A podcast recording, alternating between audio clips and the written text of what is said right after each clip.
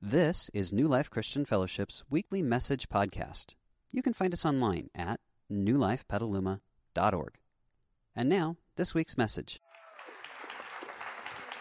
A really good friend of mine. Can you remember the days when there were church potlucks? Anybody remember those days? All you old duffers? Yeah, sure. Back in the day, I had a good friend who would always be the last in line and then he would stand up and say, everybody had all you want? Let's just say you want to get to the taco line before I do. How's that? We're going to have some fun together. And, um, oh my goodness, we have so many things to do this morning. So, um, we're going to do uh, an emphasis. I want to do a pastoral prayer, which I actually blew through last Sunday. So this is a two for one deal. Are you ready? So let's pray. God, as a church, we sit in front of you with some really important requests. And God, we pray for the high school students in our county. We pray for the high, the leaders of the high schools in our county in the aftermath of what took place up at Montgomery High School and a couple things that have taken place on campuses elsewhere, including right here in Petaluma and right now it's really hard for students and staff to actually feel safe. And that's a shame. And we're asking for your intervention. We're asking that you would give the leaders some really div- divine insight in how to work with students on our campuses and how to safeguard the students as they come to learn and get prepared for life.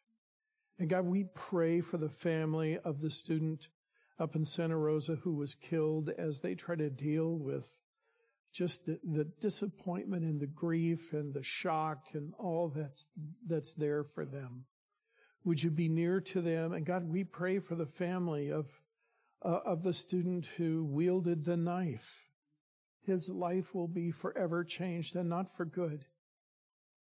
We pray against the bullying that's happening on campuses around our country and literally around the world. And it's a reminder to us that our world and everyone in it is really broken. Good people, but broken. So God, we ask for your intervention. We also pray today for Penngrove Community Church and for Petaluma Christian Church these are churches that we love dearly. There are people there that we love dearly, and uh, they are they are sitting in front of you this morning, and their desire is to get to know you better. And would you work in those churches so that the people who go there could actually encounter you? And uh, God, would you bless us in this service? Would you help us to have our hearts wide open so that we could encounter you and so you could teach us anything you want. And we pray in Jesus' name. Amen. Amen. Amen. So, if you've been around our church even for 10 minutes, you have figured out that what we do in Mexico is really important. And it really is. So, we're going to take a few moments this morning before I teach. And uh, we have in our impact ministry, we have nine partner causes and one of them is taking New Life to Mexico. And our champion, the member of our church who really champions that cause, is Jim Thornton. So would you please welcome to the stage with me, Jim Thornton.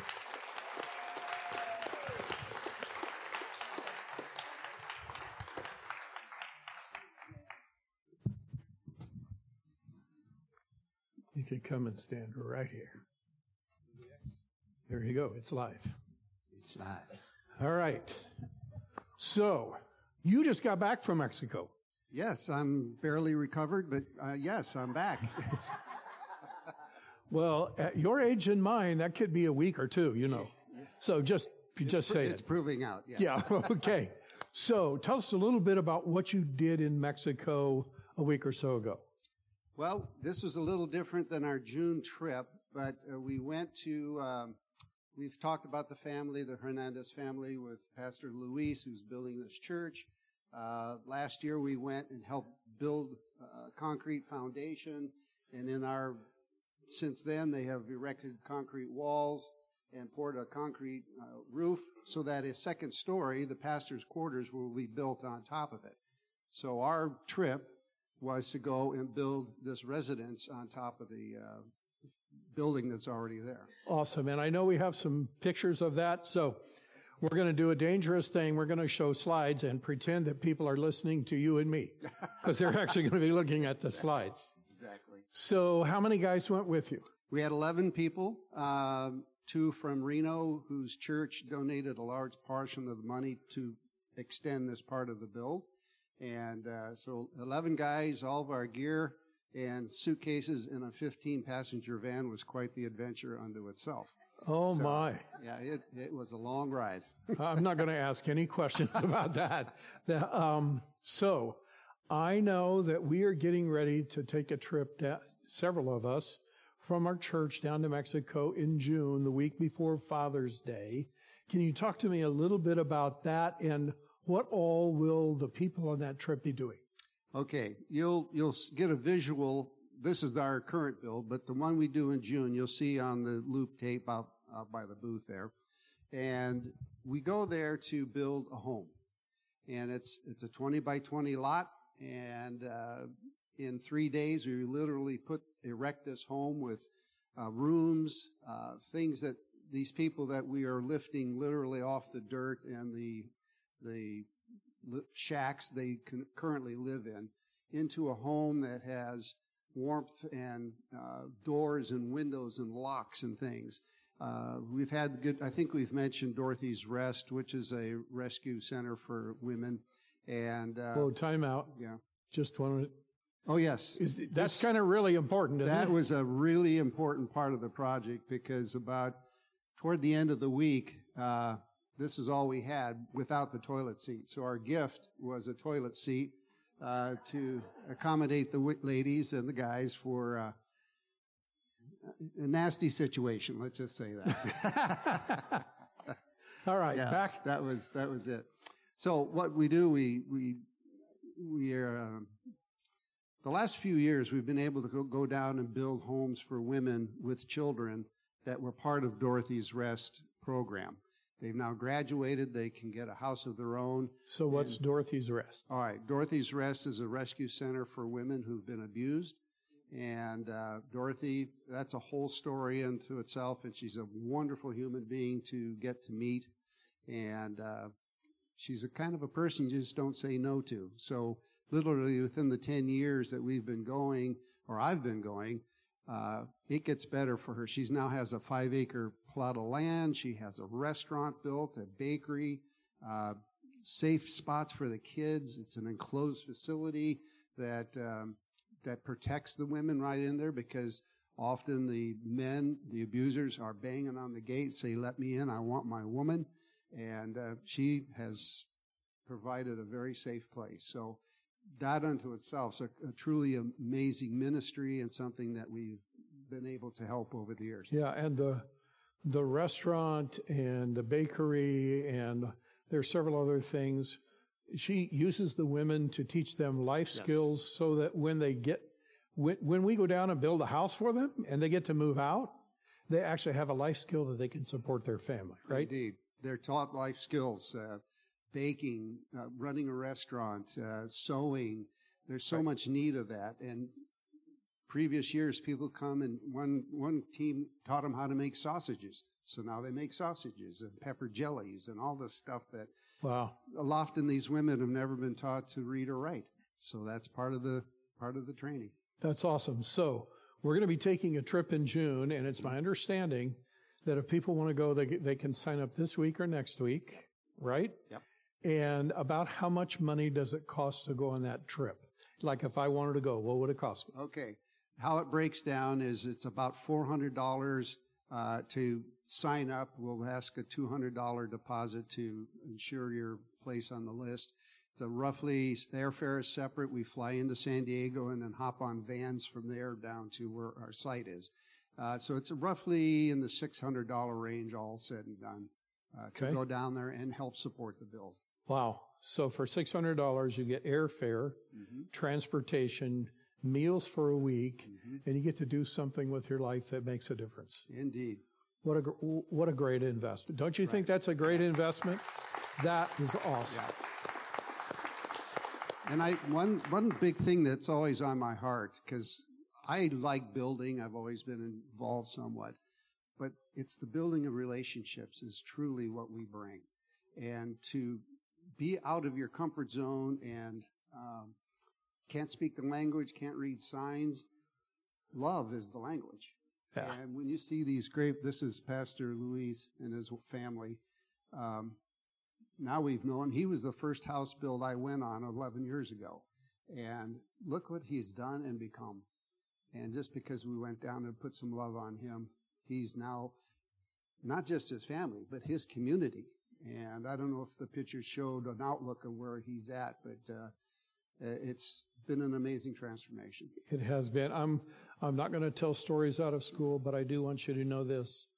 When we built the home for Luis and Irma, and they didn't really have very much family back in the day. No. Uh, Luis was fresh out of a Texas prison. Um, can never go back into the United States again. Uh, but but he found Jesus in prison. And shortly after we built the house, he came to us and said, God is calling me to be a pastor. And uh, we began to partner with him and La Puerta de Cielo, which is the name of the church, which means the gateway to heaven. Um, is a result of that. There is a, a center for kids that are too poor to go to public school called Every Kid's Hope.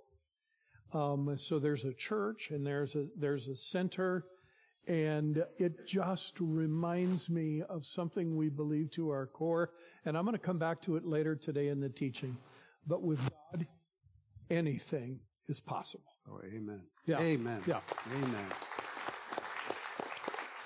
So one more thing, I know we have to raise money to build those houses. Yes. And so eat lots of tacos on Tuesday, all right? but all the tacos that we're going to eat on Tuesday will not build the house. So we have a fundraising program that's going to kick off in a couple of weeks.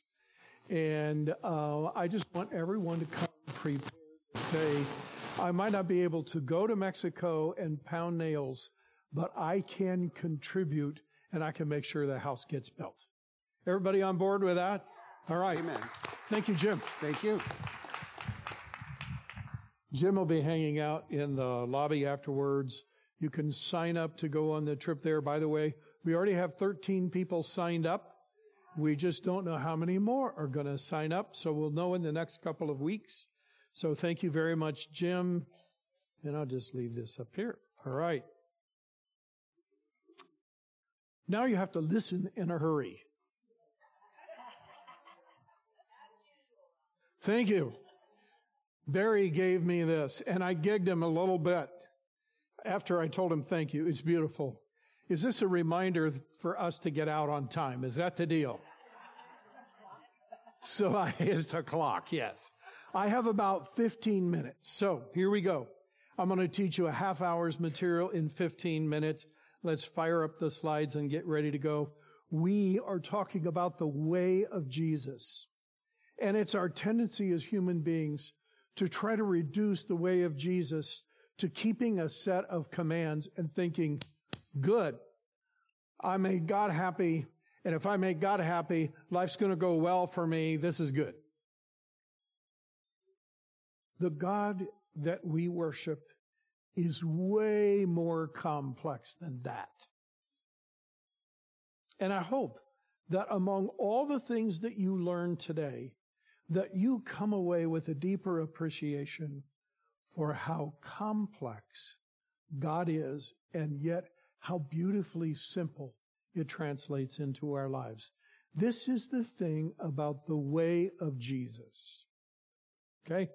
Now, as we progress through this, we have some questions that we're going to ask and answer. And one of the questions is, so other than loving and enjoying us, does God have any other purposes for his family? That's really important. I think a lot of times we think, oh yeah, we're the center. We kind of like being in that position, right? It's all about us. Why did God create the earth and the heavens? As a home for us. Why did Jesus come? To make a church for us. Yeah. Well, God does have other purposes for His church. In order to understand this better, we need to know something about God. So if we go all the way back to the Old Testament and we begin to read a passage, we'll start to discover this thing about God. Here it is. God's splendor is a tale that is told because it's written in the stars.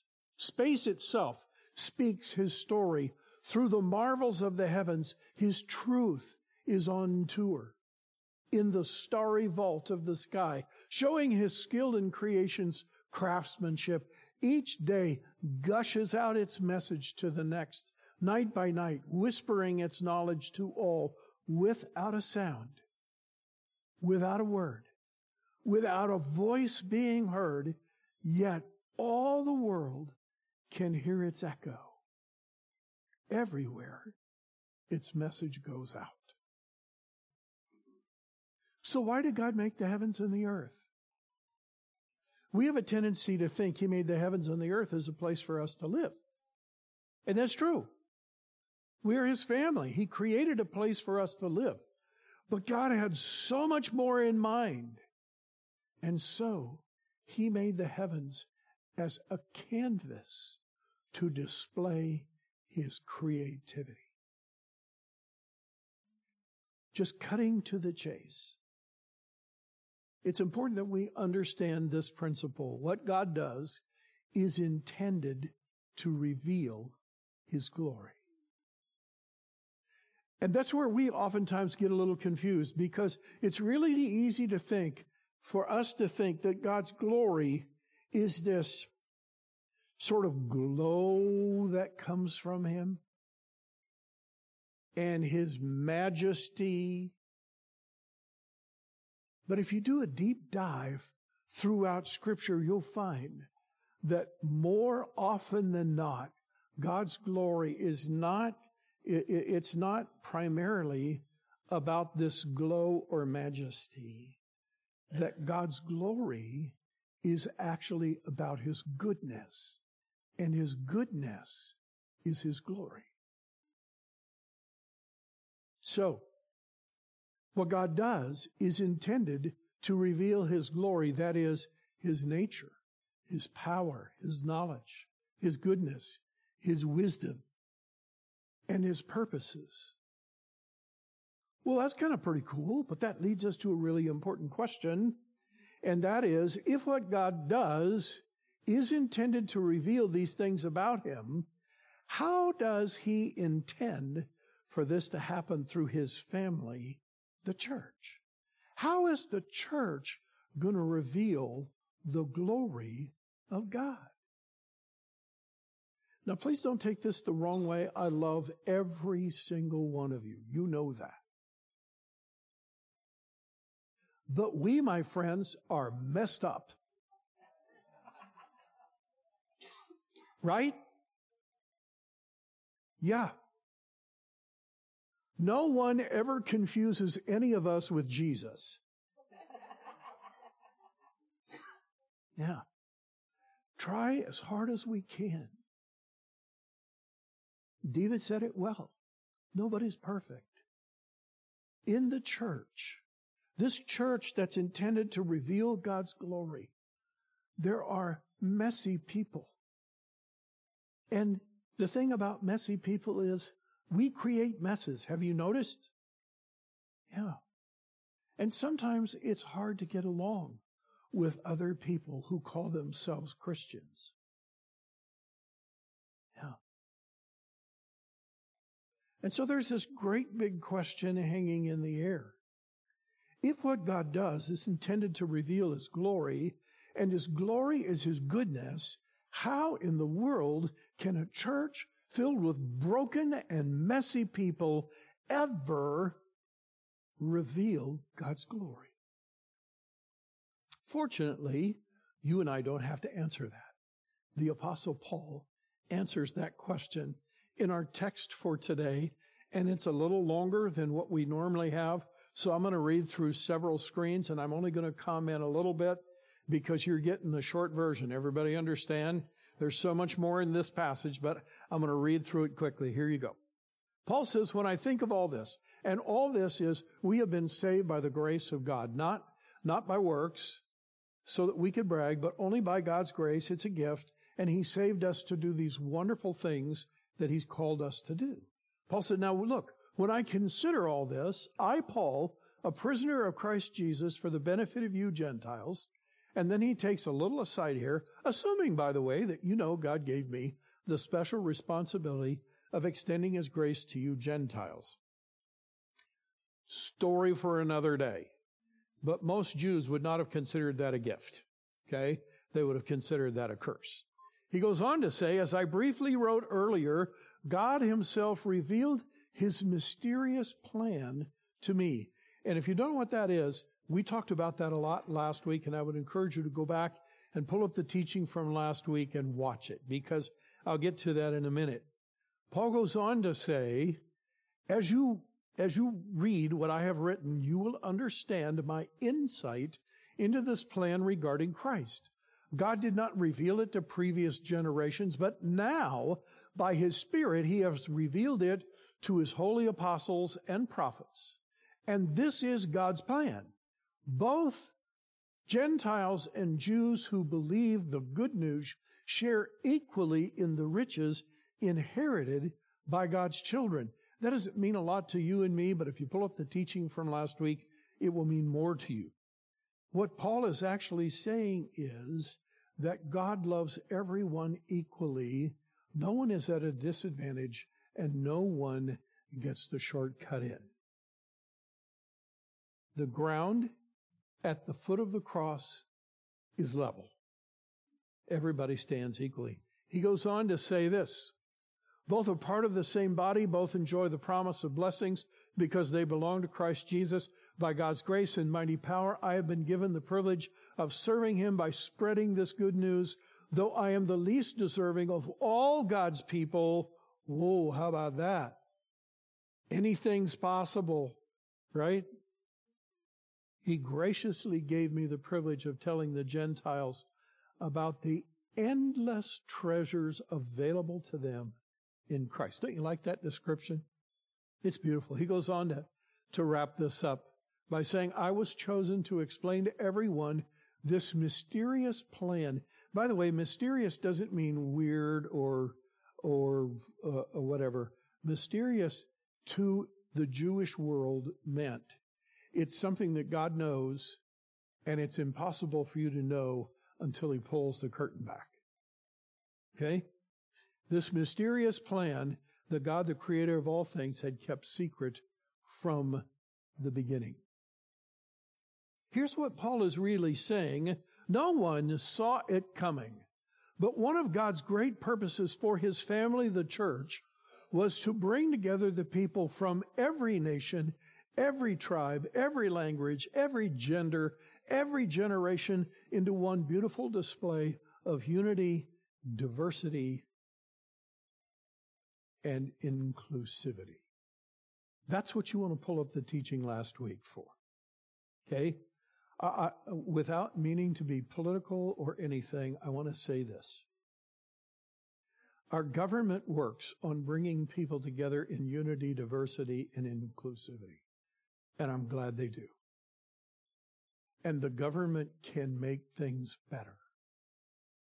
But the government lacks the power to actually pull very diverse people together into unity and an inclusivity based on love for each other. And if we wait for the government to do that, it'll never happen. Okay? The leaders of education are working on that very thing, and I'm glad they are. We need all the help we can get. But the leaders of education lack the capacity to be able to draw very diverse people together from every language and tribe and nation and generation and gender and any other thing you want to throw in there, even sexual orientation, you throw everything in there you want. Educators lack the capacity to pull all of those diverse people together into unity and an inclusivity based on love. If you forget everything else I'm telling you this morning, remember this. Only the church, empowered by the Spirit of God Himself, has the capacity to bring very diverse people together in unity based on an inclusivity that grows out of love for each other. That's a big statement, isn't it? I want you to get it. Do you know why I know it's true?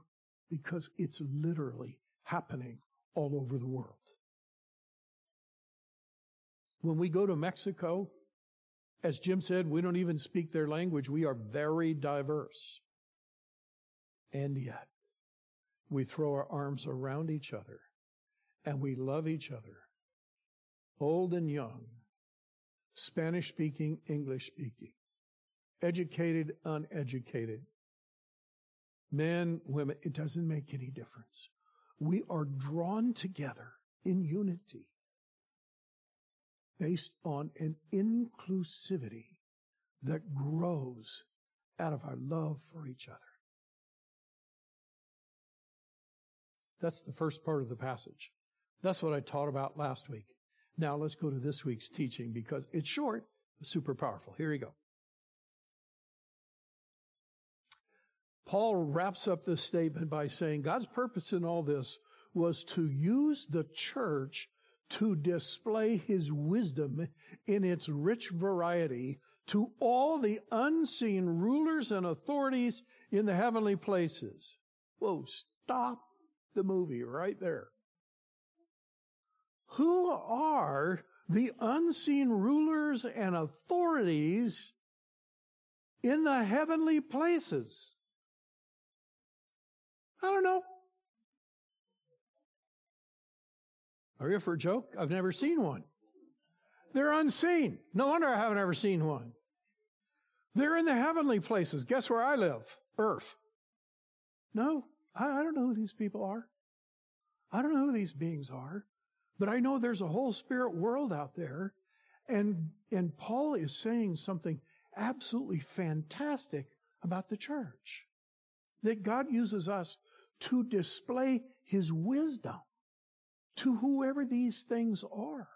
He goes on to say, this was his eternal plan, which he carried out through Christ Jesus our Lord. When I read this, I thought, we have an emoji for this. Are you ready? Here it is. That blows my mind. That's so hard to comprehend. Again, we like to think that the church is all about redeeming us. We're the big deal. Thank you, Jesus. That there's room at the table for us. And that's all true. But God had a, such a much bigger purpose. His eternal plan. And apparently, there were some big questions rumbling about in the unseen world. And we're going to look at three of them very quickly. But the church is God's answer to those questions. Wow, take a look at the screen. How could God use us as a poster child for his wisdom in all of its rich variety? Hmm.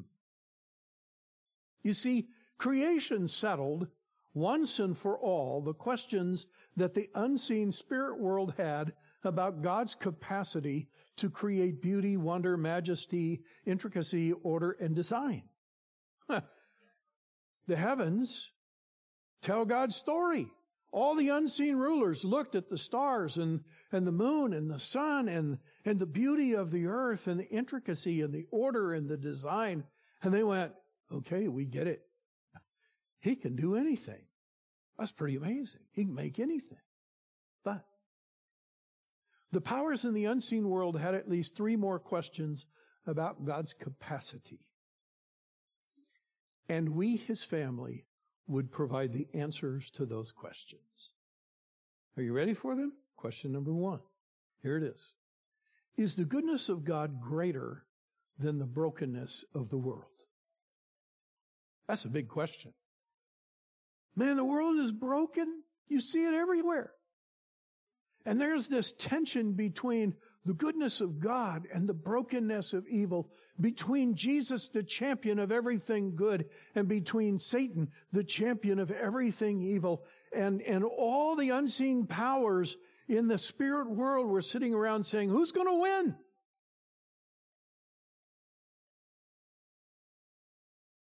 And God said, I have a plan. I'm going to create the church. And the church is going to demonstrate who's going to win. Wow. And so, this little verse in the Bible says, where sin increased, God's grace increased all the more. How much sin do you have? I don't care how big it is. God has more grace than you have sin. That's it. The goodness of God is greater than all the brokenness of mankind put together. That, my friends, is crazy good. That's how good God is. If you came this morning, I, a good friend of mine walked through the doors back there in the lobby not too long ago. And she doesn't go to church ever. And I had invited her here for a function and she came and she didn't know it, but I was standing not too far from her and I watched her put a foot in the lobby and then look. And she muttered to herself, well, it didn't fall down. and I wanted to say to her, and hell didn't freeze over either. You're welcome here. Yes.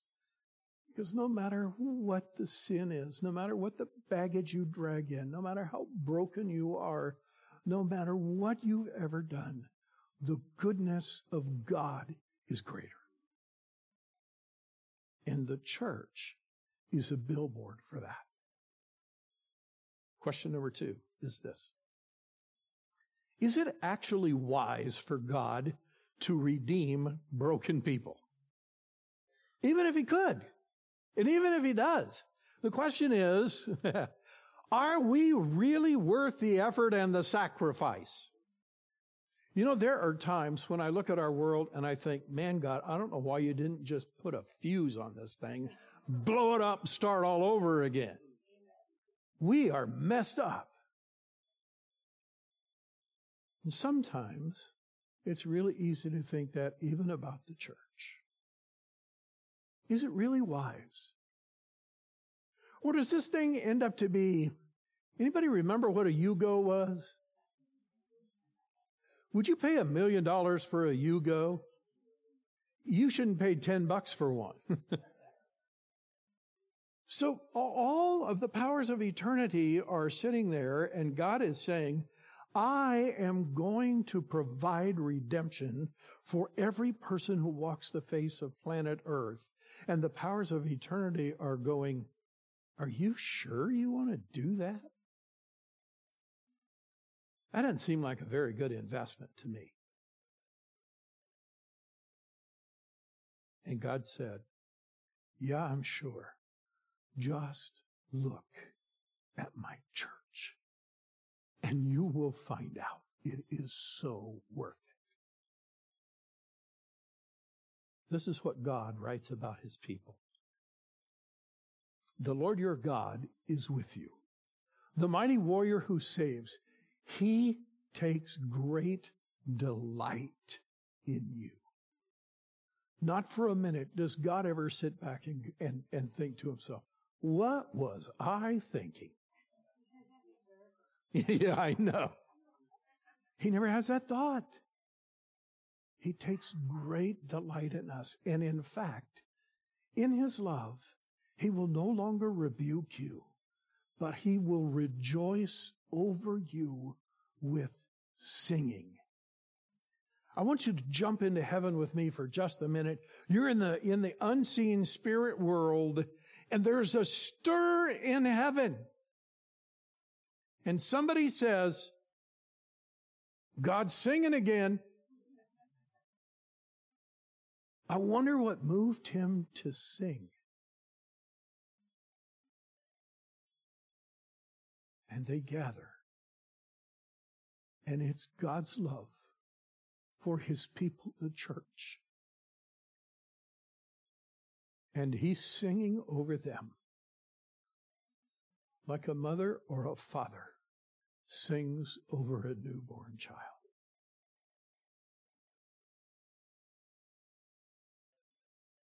Is it wise? If you look at the church, the overwhelming answer is yes. Yes. There's a third question. And the third question is this Is the life of God greater than the death that grips his broken people? Wow. So God could redeem us. So it turns out to be a wise thing and he begins to transform us.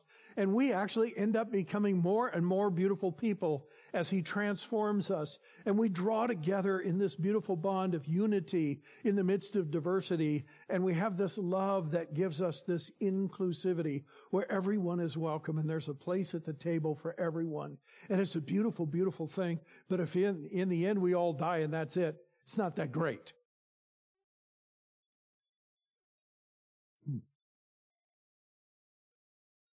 So heaven is saying, here's Satan, the champion of death. Here's Jesus, the author of life. Who's going to win? Now, I don't want to preach the whole teaching series, but we have this great teaching series coming up around Easter. Okay. I'll tell you the title of it. Okay. And the title is It May Be Friday, but Sunday's coming. Got it? And on the Sunday before Easter, we're going to dig into how did Jesus find, how did he deal with the darkness in his life on the darkest day of his life? The, the night that he was arrested and the morning he was crucified. How did he deal with that? And we're going to learn how to deal with the darkness in our own lives. And then on Easter, we're going to deal with the subject of how do we find light after darkness? Okay. I think it's going to be a powerful series. Okay? But the deal is, here's Satan, the champion of death. Here's Jesus, the champion of life. And the question is, who's going to win? Because the destiny of eternity hung in the balance. Not just for us, but for all the authorities in the spirit world as well. Because eternity was determined in this contest between Satan and Jesus. And it all climaxed at the very end of Jesus' life when Satan mustered all of his forces and took all the power of death itself and he threw it at Jesus in one master plan. And to everyone's amazement, he killed Jesus. The angels all looked at each other and went, What? And they probably looked at God and went, Now what? That's not how this was supposed to work. But friends, it's as if Jesus had said to Satan, Take all the death you can muster and roll it all together and hit me with it and take me down and kill me.